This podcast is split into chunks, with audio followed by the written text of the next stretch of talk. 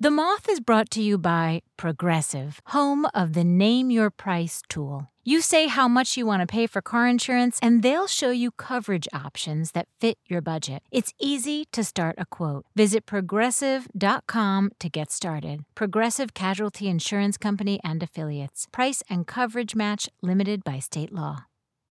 Apple Card is the perfect cashback rewards credit card you can earn up to 3% daily cash on every purchase every day. That's 3% on your favorite products at Apple, 2% on all other Apple Card with Apple Pay purchases, and 1% on anything you buy with your titanium Apple Card or virtual card number. Visit apple.co slash card calculator to see how much you can earn. Apple Card issued by Goldman Sachs Bank USA Salt Lake City branch, subject to credit approval. Terms apply. Calling all educators. Join the Moth this summer for the virtual Moth Teacher Institute. We're not your average teacher training. Forget what you think you know about professional development. At MTI, we're all about infusing your classroom with the magic of storytelling. MTI is for 5th to 12th grade teachers, whether you're looking to fine tune your strategies or you're a curious newcomer eager to learn more about moth storytelling. Picture this a new community of teachers all over the country. Vibrant discussions, engaging activities, live storytelling shows, access to Moth curriculum, and so much more. This summer, MTI will take place from August 5th to the 9th. Applications close on June 23rd. Visit themoth.org forward slash MTI to apply today.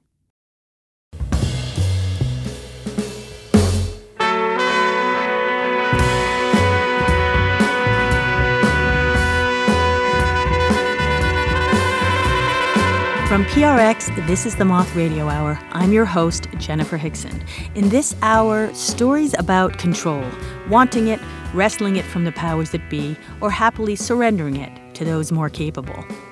Whether it's a mighty battle for absolute command or a slight power adjustment, so you maybe could just, you know, get a little sway.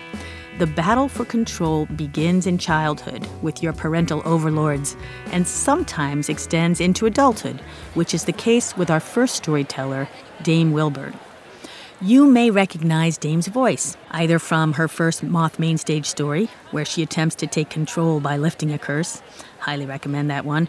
Or maybe you'll recognize her as one of the guest hosts on our radio hour and podcast. If you know Dame, you know that she rarely follows the rules. Dame is a rebel. In this first story, we get to meet the woman who inspired the rebellion, Dame's mother. A woman so fierce, Dame weaves a tangled web to avoid her wrath. Live in her home city of Detroit, where we partnered with Music Hall Center for the Performing Arts, here's Dame Wilburn. My father died the sophomore year that I was in college. And this made me the sole focus of my mother, the dragon. Now, she got that name because she wanted me to be a free spirit, but she was never prepared when I did free spirited stuff. And she would always respond to these moments with volcanic levels of fury that could only be described as dragonesque. She was 5'10 in heels. She kept her talons sharpened. She would wear $2,000 worth of power suits and accoutrement. And she would smoke under no smoking signs for kicks. She also once sent a man a pink slip. He was in a coma. And she sent it to the hospital and had his wife sign for it. This is the woman whose eyes are boring into the back of my head as I sit at my graduation with my diploma holder trembling in my hand. This holder and I have a secret, and we learned this secret about three months ago when my counselor said I was a few credits short of graduating. I was 15 credits short of graduating. Now, if you don't go to college or don't understand what that means, that's a semester. so I had somehow managed to be in school for five years and still be a semester short of graduating. Thank you. Some of y'all, some of y'all get it. Um, and it was also at that meeting that she told me that if you weren't graduating until the fall, you could walk in the spring. And that's when it started. I began to come up with a plot that would extend the time between the time I graduated and the time my mother, the dragon, found out that I hadn't graduated. Which means I've got a problem while I'm sitting here in this chair. Now, I don't know how many of you have run a con, but if you're running a con, evidence is bad. Holding it is worse. And I'm holding something that's empty. So I need a Hail Mary pass. That's when I look to the young lady next to me and I see that she has a form letter that says the reason she didn't get her diploma is because she didn't pay her last bill. I take this out of her hand, put it in my diploma holder, throw my hat up into the sky, and celebrate my graduation. Now, I walk outside and I get into the parking lot. My mother makes a beeline for me as snatches that holder off from under my arm because she can smell blood in the water. she opens it up, reads it, and says, Makes sense. And we go off to dinner, and baby, it was beautiful.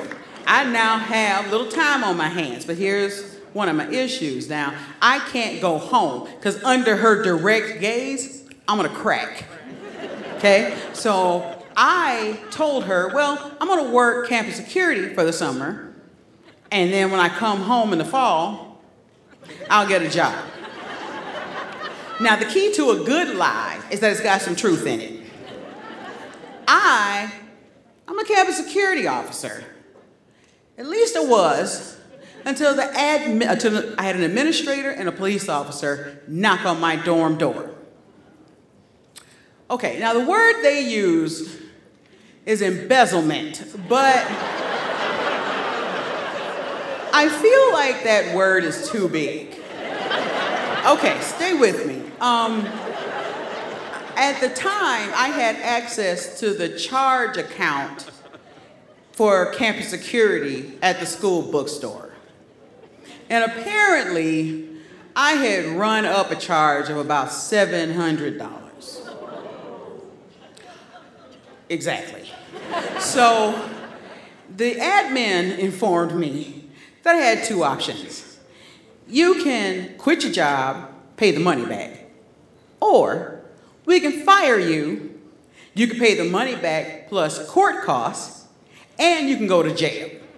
The officer informed me that embezzlement has a 15 year jail time. And I thought about it. Now, the reason I thought about it, much to the bemusement of the officer, was I was pretty sure the dragon was never going to get her talons through those jail walls. And I might actually be safer with the cops than I was at home. But I also knew I couldn't really go to jail and tell my fellow inmates that I had embezzled $700 worth of pizza flavored combos.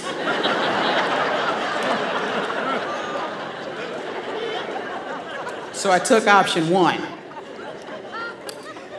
Now, I find myself in another, you know, little problem because as a campus security officer, I could stay on campus for the summer for free, but I don't have that job. And I owe the bookstore $700. And to stay on campus, I've got to pay a grand. Can't ask the dragon. So this is where modified con number three comes in. Okay, hold on, stay with me. We got this together. We're gonna be all right. So I called my godparents and told them that my mother had fallen on hard times. My mother hadn't been on hard times since she was two. I said she'd fallen on hard times and I needed them to pay this bill because I didn't want to ask her for the money. Okay, now we got it. We have tied up all the loose ends. Everything is gravy. I've got the whole summer to figure out what I'm going to say to her. Well, while I was doing all that plotting and thinking, I had forgotten to get myself enough money to eat. And that's when I started reading magazines, I started reading the newspaper, I started watching the news, and I turned myself into one hell of a dinner guest. I've got good shoes, I've got good manners, I know how to talk to people, I'm witty and urbane. I was raised right, mostly. And people love to have me over, and I'm good at getting myself invited to things I'm not supposed to go to. But the end of summer snuck up on me pretty quickly. And my buddy came in from New York, and I told him everything I had going on. And he said, You know, you might be some kind of evil genius. I hope one day you're going to use your powers for good. And that's when it all hit me. I'm out of lies, I'm out of people, I'm out of time, I'm out of chances. I got one more card to play, and that's the truth. And it dawns on me I got to call the dragon. Now, I'm not going to call her and talk to her. Absolutely not. So I waited till she went to work, and then I called home and left a message on her answering machine. And the message I left was Hi. It's Dame. Um, ha, I didn't graduate, and I'm actually 15 credit hours short. Um, the school says I got to pay $1,500 by end of business on Friday so that I can register for the fall semester. If you've got it, great, but uh, if you don't, let me know. Uh, thanks. Bye. Now, you got to understand. I don't know how many of you have ever run a four part con, but the key to doing it is to not talk to anybody. So I hadn't answered the phone in like four months. Because talking to people is how you give up what? Evidence. Once I left that message for her, I shut off the ringer on my phone, turned the answering machine volume all the way down, and took a three hour nap. When I woke up, my answering machine light was blinking at me angrily. It took everything in me to press that button. But I played the message, and this is what it said I will be at Siena Heights at noon on Friday. I expect to speak with you in person. Click. It's not terrifying at all. Um, so when I told my uh, counselor everything that had gone on, I came clean to her. She said, I don't, I think it's best that you two not meet in private. I, I, I think you should meet in the music room, and I'm going to be in my office, and we're going to leave all the doors open. This woman had met my mother one time, but she knew what I was up against. And that's how I ended up clutching a music stand, staring into the eyes of the dragon. Now I'm waiting for the speech. You know, you're a liar, you're a cheater, uh, you have a chronic lack of ambition. You know, the speech I've been getting my whole life. But she starts crying. And she says, Do you know what it's like to not know where your child is? Do you know what it's like to leave message after message and not get it returned? Do you know that I contacted the Michigan State Police Department and tried to have you declared as a missing person? But they informed me that I couldn't do it because you were 24 years old and you were an adult. And you didn't have to call your mom. Now, my mother didn't cry at her mother's funeral. So I'm touched and moved by this. However, the hustler in me was thinking about how the Michigan State Police Department got my back. I am an adult. I don't have to talk to my mama. The popo is on my side. And that's what gave me the courage to tell her, do you know what it's like to be the singular focus of a very focused mother? Do you know what it's like to have no control over your childhood and see that it's going to spill into your adulthood? Do you know what it's like to get a diploma you don't really want in a degree you don't really want for somebody else? And then she asked me a question for the first time in 24 years. She said, What do you want to do next? And I said, I want to finish. And we walked over to the business office and she wrote a check. And we walked outside, and that's when the sun hit her. And she pulled up to her full height, and you could hear the leathery edges of her wings snapping in the wind. And she unclenched her talons and put one right up against my jugular. And she said, You need to get the hell out of this school because I'm not paying one more dime for your education. And I thanked her, and she drove off. But I didn't need her pep talk. I already knew what I wanted to do. And I walked off that campus with the highest GPA of my entire educational career, a 3.0.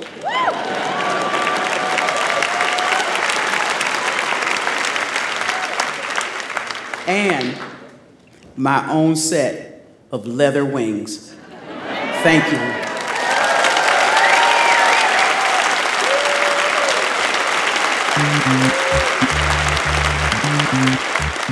That was Dame Wilburn.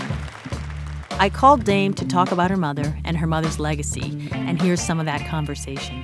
So you in the story you paint her, she's pretty fierce, but um, she has a tender side though too. She does. And the reason I paid her as fierce and um my mother passed away in 2007 and she was home. So I was with her when she passed. And some of the last coherent things that she said to me was that I would tell people that she was a bad mother. And I said to her, You weren't a bad mother. And if I speak about you to people, what I will say to them is you were formidable. I was not an easy child to raise.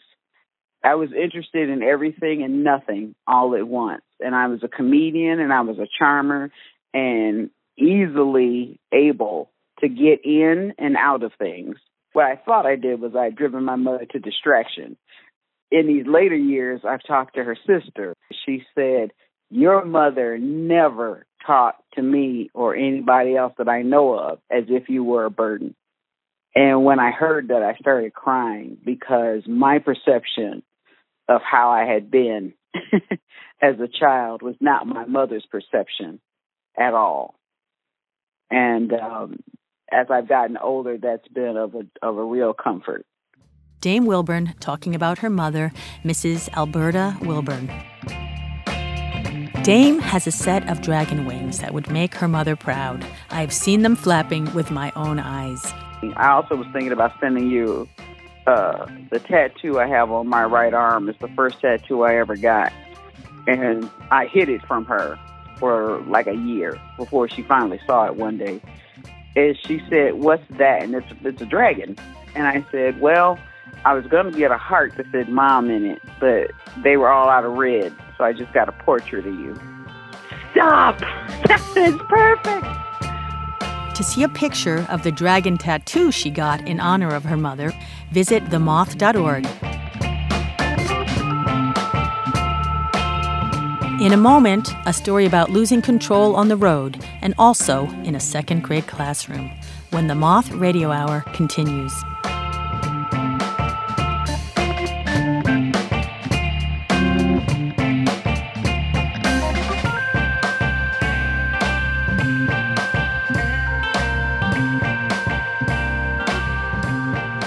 The Moth Radio Hour is produced by Atlantic Public Media in Woods Hole, Massachusetts, and presented by PRX. Support for the Moth comes from Odoo. What is Odoo? Well, Odoo is the only software your business will ever need. Featuring a suite of integrated business applications, Odoo connects your business operations together so that you can get more done in less time. Odoo has apps for everything CRM, accounting, sales, HR, inventory, marketing, manufacturing, you name it, Odoo's got it. To learn more, visit odoo.com slash moth. That's O-D-O-O dot com slash moth. For over a century, Brooks has been propelled by a never-ending curiosity with how humans move. It drives their every decision and every innovation because they believe movement is the key to feeling more alive. And we're all moving towards something. It could be to run a 5K and raise money for a cause you believe in, to take the lead on your family's annual Thanksgiving Day hike, or, for me, I love how clear my head feels after a long run. But living in Brooklyn means I'm running on cement, so my head feels great, but my knees, not so much. That's why I'm so happy to have the cushioning of the Brooks Ghost Max shoes that let me go a little bit further and feel a little bit clearer. And with my new reflective Run Visible vest, I can chase this high before the sun is even up and kickstart my day. So let's run there with gear and experiences specifically designed to take you to that place, whether it's a headspace, a feeling, or a finish line. Let's run there. Head to brooksrunning.com to learn more. This is the Moth Radio Hour from PRX. I'm Jenifer Hixson. We're sharing stories about trying to exercise power over others and sometimes over ourselves. This next one is from Tod Kelly. He told it at a Portland Grand Slam where we partner with Oregon Public Broadcasting. Here's Tod. It's very important for me that you understand that I am not a violent person. Um, I'm very even keeled. I never lose my temper.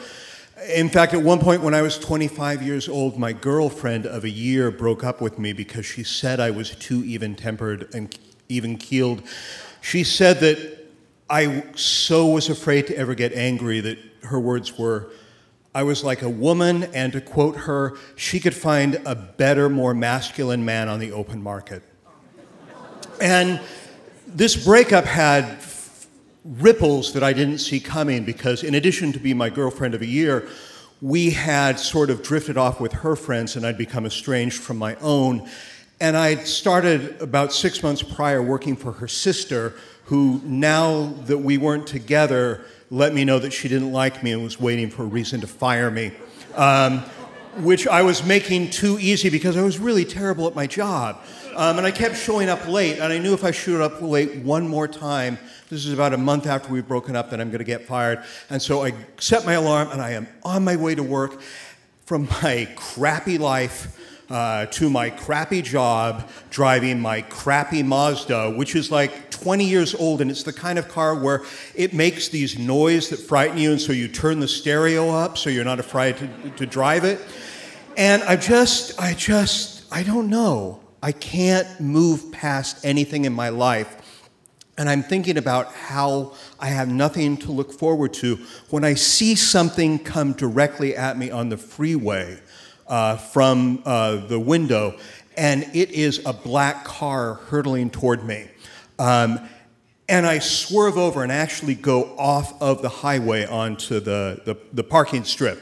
Um, and the car is, in fact, I immediately notice it's not out of control. Um, it's just cutting me off. It's this incredibly expensive black, gorgeous BMW. And the person clear, how could he have not known that he just run me off the road? Doesn't think anything of it, just shoots on along through traffic. And I had this moment of clarity where I decided everything in my life would be better if I passed him and cut him off. And this is rush hour traffic, and it's in Portland, and everybody's going about 35 or 40 miles an hour, except the guy who I'm chasing, who's going about 60. Um, and it sounds more dangerous than it probably is. He's a phenomenal driver. And this car, it handles beautifully. And it's almost as if all the other cars recognize that this is a superior car and they have to get out of the way. And it's like watching a dolphin go through water. And I would have no chance of following it because now I'm going in his wake. And he's going back and forth, and it suddenly hits me. I suddenly know he knows that I'm following him, and that's why he's going faster. And this is why he won't like do anything. And we come up and we get to the exit where I'm supposed to get off and get to work on time. And I think, no, because justice has to be served. So I barrel on, and we're going, and we're going, and we're going through the curves. And I should not go through the curves in this car because there's an odd thing about my car. Not all the times, but sometimes when you turn the wheel, it's a little while before the thing turns. So I'm now actually cutting other people off accidentally. And uh, again, before you think hypocritical, asshole cutting off, cutting off for justice. They are very different things. but I can't, I can't, I'm not falling back, but I'm not catching up to him. And I keep going, and we go, and finally we're passing Tualatin. I'm now like 15 miles past my work. Um, we get up to the 205 interchange, and suddenly cars are going off there, and it breaks open, and I can see him. He's 10 car lengths ahead of me, and he hits the open space He's going 60, and then clearly he just puts his foot on the gas and he leaves it there because he goes from 60 to 90, boom, and he is like a comet. And it's like those cartoons where you see the car suddenly shrink in size. But that's okay because I'm just a few seconds behind him. And then I hit the open space and I hit my accelerator, and I hold it down, and I go from 60, I'm still going 60 because piece of shit car and I should turn around, but I don't because I think I, I can't stop now. And then a miracle happens. As I start to get towards Wilsonville, there's some thing happening on the highway that's caused great congestion, and he's the last car in the fast lane. And I can say, and I can say, oh boy, he's seeing me coming in his rear view. He knows it's coming. He knows it's coming. And I can feel the adrenaline. I feel amazing. and suddenly, he branches off and he gets off. And I follow him. And I think, I'm going to confront him. And he parks immediately in this business park. And he gets out, and I'm like, he's going to have it out with me. And I get out, and he's really big. And that flight part of me goes, We're terrible at this. And I'm like, No, today we're going to triumph. And I walk up to him and I go, Hey, and he turns around, and it's the moment I see his face and his expression that I know he has no idea who I am. He has no idea what's happened. He has no idea he's cut me off, and I have no idea what to say. And all I can say is, You cut me off. And he said, Oh, God, I'm sorry, like right at the off ramp, ramp. And I'm like, No, like 20 miles ago. And he's like looking at me and he's like, and not in an unkind way, he's like, Are you gonna cry? and I was, like, I can feel the tears welling up. And I I wanna say, my life is out of control and it's shit, and I just want something to go right. But all I can say is, You cut me off. and he says, in like the coolest, kindest way, I am so sorry. Like, I was late and I wasn't paying attention and it looks like you're having a rough time, and I'm so sorry that I made it worse for you. I am I'm terribly sorry. And I hadn't had anybody apologize to me about anything in forever. And it just felt amazing. And if this were an ABC after school special, suddenly my life would have changed. But it didn't, of course, except that in that moment it did. I just felt better. And I apologized and I thanked him. And I got in the car and I started to drive off to work, knowing as soon as I was going to get there, I was going to put in my two weeks' notice and I was going to start asking myself seriously, what do I need to do to get my life back on track? Thank you.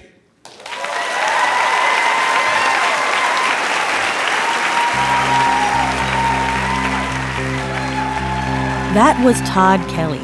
Tod says that what happened that day in his 1983 Mazda 323 was totally out of character. I asked him why he thought he lost it that day, and he said, Heck if I know. Maybe it was my brain's way of telling my heart it was time to grow up and move on. And that's what he did. After Tod quit the dead end job, he bartended for a spell, then had a successful career in risk management. And these days, Tod is a journalist who also produces live shows in Portland, Oregon.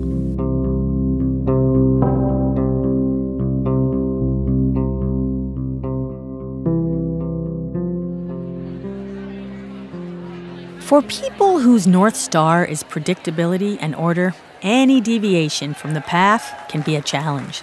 Our next story was told by Gabriel Woods Lamanuzzi at a Story Slam in Boston, where we partner with PRX and public radio station WBUR. Here's Gabriel. Okay, so I'm the type of person with assigned pegs for each specific coat that I own, and very much assigned slots for each utensil in my kitchen drawers. This pillow, in my world, goes with this pillowcase only, and every time my girlfriend leaves her keys in my key spot, I have to just pray for patience. Uh, left to my own devices, my, all of the spice bottles in my cabinets would be um, label facing forward because I'm not a barbarian. And, um, and when it's down halfway, I take the soap dispenser in the bathroom and switch it with the one in the kitchen, which is used up more slowly so that they can deplete at the same time and be filled up simultaneously. I consider this peak brilliance. Right. So you get the picture. Um, for as long as I can remember, I have been a lover of, and at times a refugee in order. Um, predictability, organization, these are things that help me maintain sanity in an otherwise chaotic and overwhelming world. And, uh, you know, so make a plan, have a routine, everything's just safer and better that way. Uh, well, when I went off to college, settle on a major in cognitive science, partly because the research is awesome, and partly so I could just be tucked away in a neat, orderly little lab somewhere. Uh, well, my junior year of college, I ended up uh, stumbling my way into an education course. And the professor was an amazing human being. I had great classmates. I was having a good time. But part of the requirement for this class was going to a local classroom a couple times a week. And the final project was I had to teach a lesson about states of matter using mystery goop. Okay, what is mystery goop? Um, so mystery goop is this mixture of cornstarch and water that when you get the perfect ratio, it's kind of liquidy when you move it slowly, but kind of solidy if you like squeeze it really suddenly or punch it or something. It's pretty cool stuff. So I decide I'm gonna plan the shit out of this lesson, right? I'm gonna do like warm up discussion with my students, and um, we're gonna list different liquids and solids and gases. Um, and we're going to have a worksheet for them to write down their observations uh, while they explore the mystery goop in a calm, orderly, civilized fashion. Uh, this is second grade, by the way. I was new. All right. Um, so the night before, I have everything laid out, and the morning of, I wake up early and I excitedly start mixing the concoction. And, and I'm kind of, you know, my mind's wandering as I'm mixing one cup of cornstarch, two cups of water, one cup of cornstarch, another two cups of water. And I realize that I have no mystery goop developing below me in the Tupperware. Instead, I just have white water, totally liquid. So I add a bit more cornstarch, and then more, and then all of my cornstarch, uh, and it's still just white water. And that's when I realized that I got the ratio backwards and I halved the cornstarch and doubled the water. Uh, so my orderly world just crumbles in this moment. Um, the scientist in me decides the best option is to evaporate the extra water as rapidly as possible. So I put it in the microwave. All this does is cook it into some weird fluffy mass, right? Um, so it's got all of the mystery and none of the goop. Um, so That's okay. It's okay. I have time. So I, I get my car and I go to the grocery store to get some backup cornstarch. And when I get back to my car, the battery is dead. Okay, by the time I get to school, I'm running way late and I have no goop. I am, I am officially goopless, which is not a place you want to be in if you want to win over a classroom full of second graders.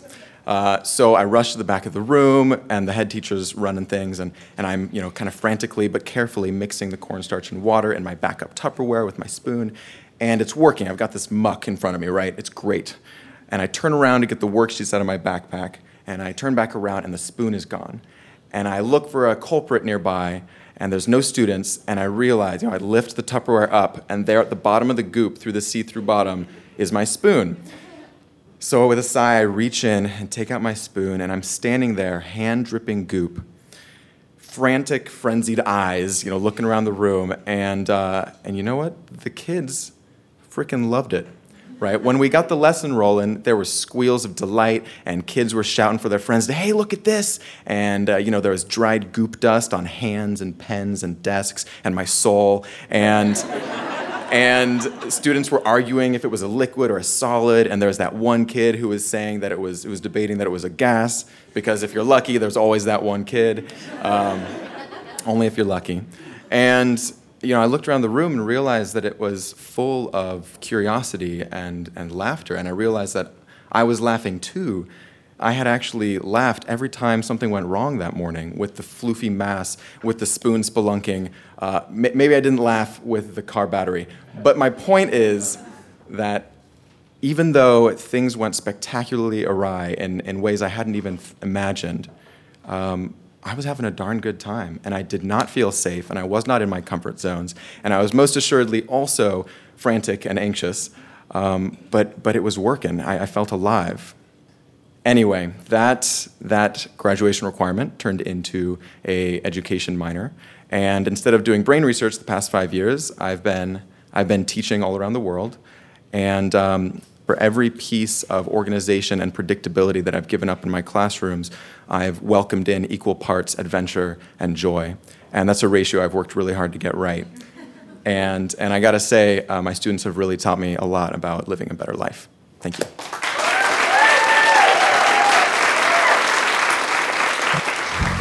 That was Gabriel Woods Lamanuzzi. As you heard, Gabe is now a teacher and says, I believe that education should be applicable, empowering, and joyful.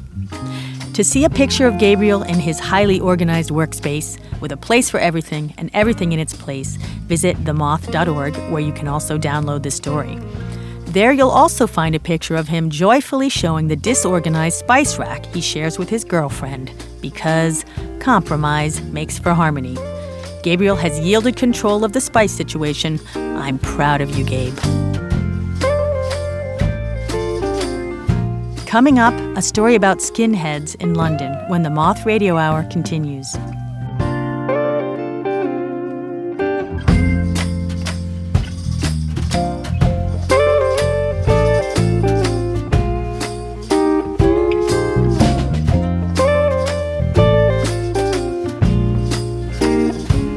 The Moth Radio Hour is produced by Atlantic Public Media in Woods Hole, Massachusetts, and presented by the Public Radio Exchange, prx.org. You're listening to the Moth Radio Hour from PRX.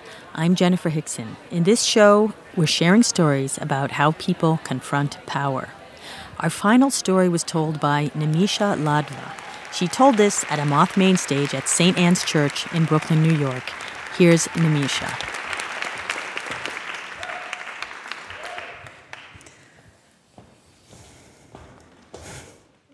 I grew up in England, the daughter of Indian immigrants. The spring that I turn 11, there is violence in Brixton. It's an area of London. Skinheads, police, and dark skinned people, some who look like me, are clashing. On TV, there are images of things on fire. My father talks to my brother and me and says there's nothing for us to worry about. We don't live near the violence, we don't live near any skinheads, and we should just carry on doing what we do and being who we are. So, one of the things we are is uh, vegetarian Hindus. And uh, when bugs get into our house, we don't kill them, we take them outside. So that spring, a gigantic wasp gets into the house. The stinger is visible to the naked eye. My mother rolls up a newspaper, asks God for forgiveness, and then does what she has to do. She hands the weapon to my father. But my dad does not take it. He walks up to the window where the wasp is and with his bare hands cups them around the wasp and walks outside and simply lets it free. Then he turns to me and my brother and says, I'm your father. My job is to put things where they belong, including you two monkeys. to be honest, my brother and I do not care that we have just been insulted. Because in that moment, we are figuring out that our father, skinny shoulders, thick glasses, Indian accent, that guy, that guy might be badass. So, in the neighborhood where we live, we are the only people of color. We are such an anomaly that there's just one day I'm outside in the front garden, visible to everyone, when a neighbor walks by with a friend and announces, passing my house, here is where the colored family lives. The kids at school could sometimes be cruel, and when the incidents added up, my father would come to school, talk to the headmistress, and leave with assurances from the grown ups that they would seek to make my condition better. Now, that said, I will say that I did have friends at school. For example, there was Deborah. And I not only liked Deborah, I really liked her little brother Michael as well. And Deborah, Deborah's mom was a baker. And she would tell me things like uh, things about sponge cake and fruit tarts and shortbread in three flavors and chocolate biscuits. And I'm just amazed because in my house, when my mom finds an eggplant at the market, she makes eggplant curry, and that is supposed to be a treat for us. And it's not working for us. So when I get invited to Deborah's house for tea, I'm really excited. So I ask my parents for permission. They say yes. I go to school the next day. I wait and wait and wait and wait and wait for the school day to end. It finally does, and it is time to go to Deborah's house and eat that stuff. I'm really excited actually to also meet Deborah's mother because she's making all this magical stuff and she's raised these lovely children, and I'm really just so excited. So we start walking to her house, and the pavement's a bit narrow, so we have to take turns holding Michael's hand. And uh, we're talking about how many treats we can eat before we get into trouble, and is it rude to eat two at a time? And, and we finally get to the door, and um, I'm really excited. And uh, Deborah presses the doorbell, and her mom opens the door, and I look at her. And as soon as I see her, I know that something is wrong. So I watch her eyes and I, and I look to see where she is looking. And she's looking at my hand holding Michael's. The first thing out of her mouth Michael, why don't you go inside and wash your hands? Wash them twice, dear. Then she turns to Deborah. Deborah, is this your friend you wanted to bring over for tea? Is this Felicia? I'm so shocked and scared. I, I don't have the nerve to tell her that I am not Felicia. My name is Nimisha. Then she says to Deborah, Well, dear, you really should have known better. Why don't you um, tell her that she can't come inside and that she's not welcome? Each word is poison, and I am stung. I am stung with shame and fear and the brand new knowledge that the touch of my hand is something that has to be washed away. I wish and wish and wish that my father was here, that he would come and do something about Deborah's mother for me, because I am not ready. I am not ready to do anything about Deborah's mother myself. Deborah doesn't say anything to me and I don't say anything to her. And at school, we pretend nothing happened. A few weeks later, my family and I are on the bus. We're coming home like we always do. We get to our bus stop, we get off, and um, the only thing we have to do to get home is cross the street and walk about 10 houses down. Problem is on this day, we get off the bus, and right across the street, right where we have to walk, there is a group of 15, maybe 15 young men with very closely shaved heads, skinheads. Some of them have armbands with swastikas on them. They are like the men I've seen on TV.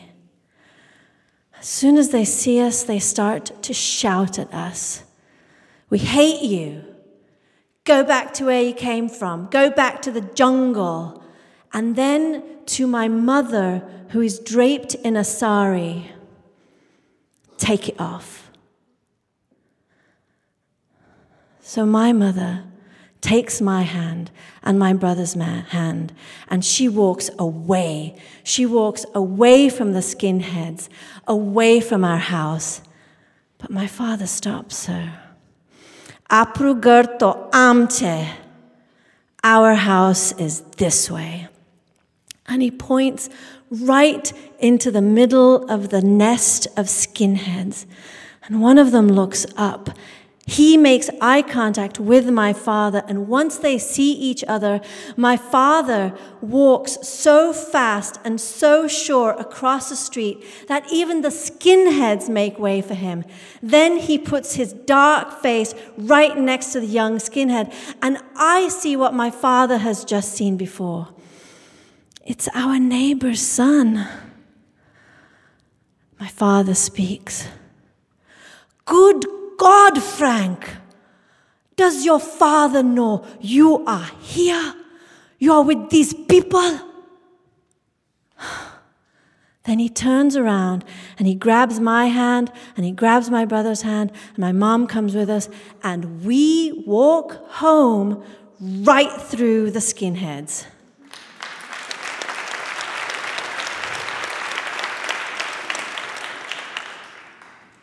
Because my dad really is badass. the next day, I hear my parents talking. My dad wants to go to Frank's house and talk to his father. My mom really doesn't want him to. She doesn't want to make things worse than they already are.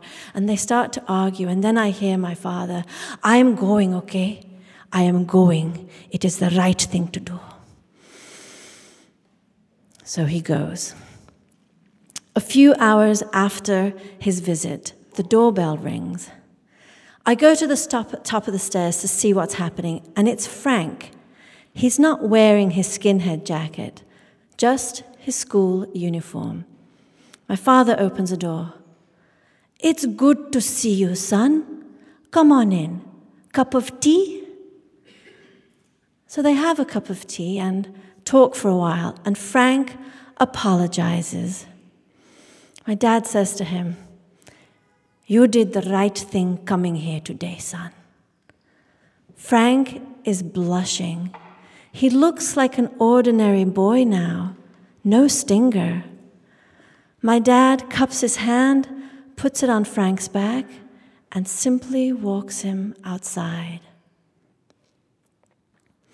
As the news keeps bringing more and more reports of violence and racist hatred, my dad decides it's time to leave England.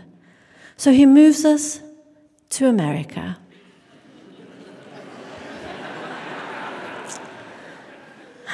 In this country, I have grown up to be, among other things, a dark skinned woman married to a nice Jewish boy from Chicago.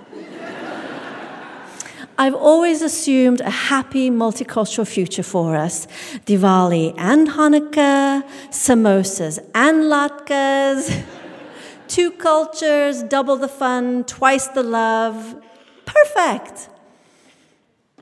This summer, I stopped taking that future for granted. We're at the beach in Delaware.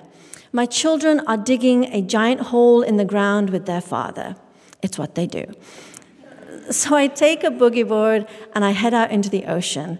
And I'm waiting for a wave, and I'm behind a group of young people. And I'm closest to a man, he's probably 19 or 20 years old. And I catch something that he says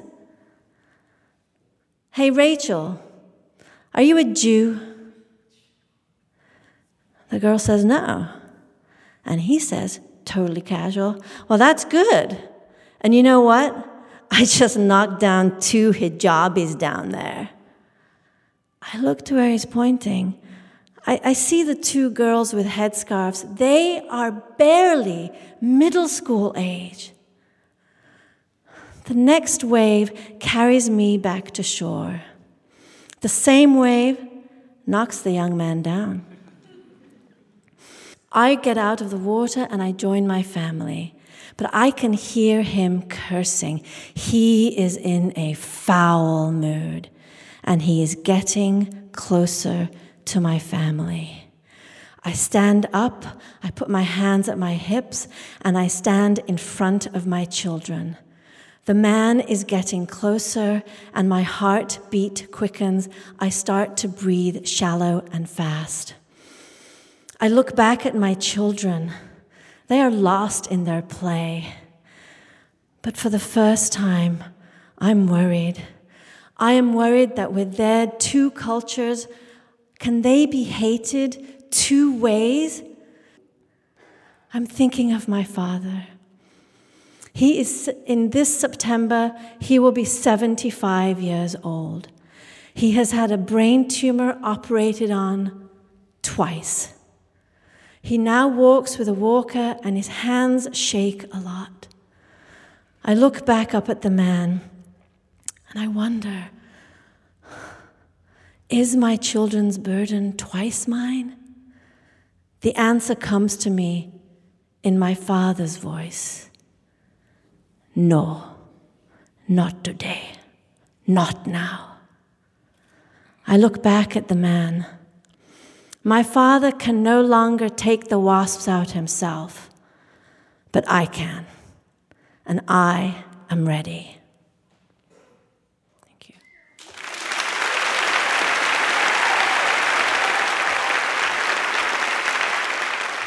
That was Nimisha Ladva. She teaches writing, oral communication, and public speaking at Haverford College. Nimisha's dad has slowed down slightly, but is still 100% a badass.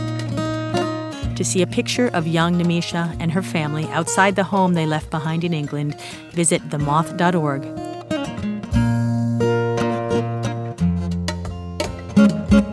That's it for this episode of the Moth Radio Hour. We hope you'll join us next time, and that's the story from the Moth.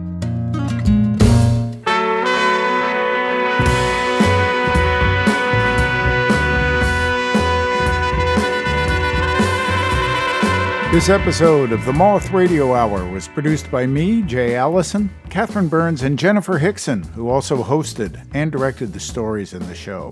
Co producer is Vicki Merrick, associate producer Emily Couch.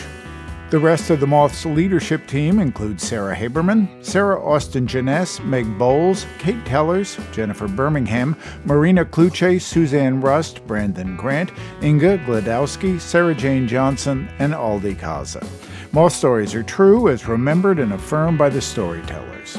Our theme music is by The Drift. Other music in this hour from Delvon Lamarr Organ Trio, bass guitar instrumentalists Duke Levine, and Boubacar Traoré. We receive funding from the National Endowment for the Arts. The Moth Radio Hour is produced by Atlantic Public Media in Woods Hole, Massachusetts, and presented by PRX.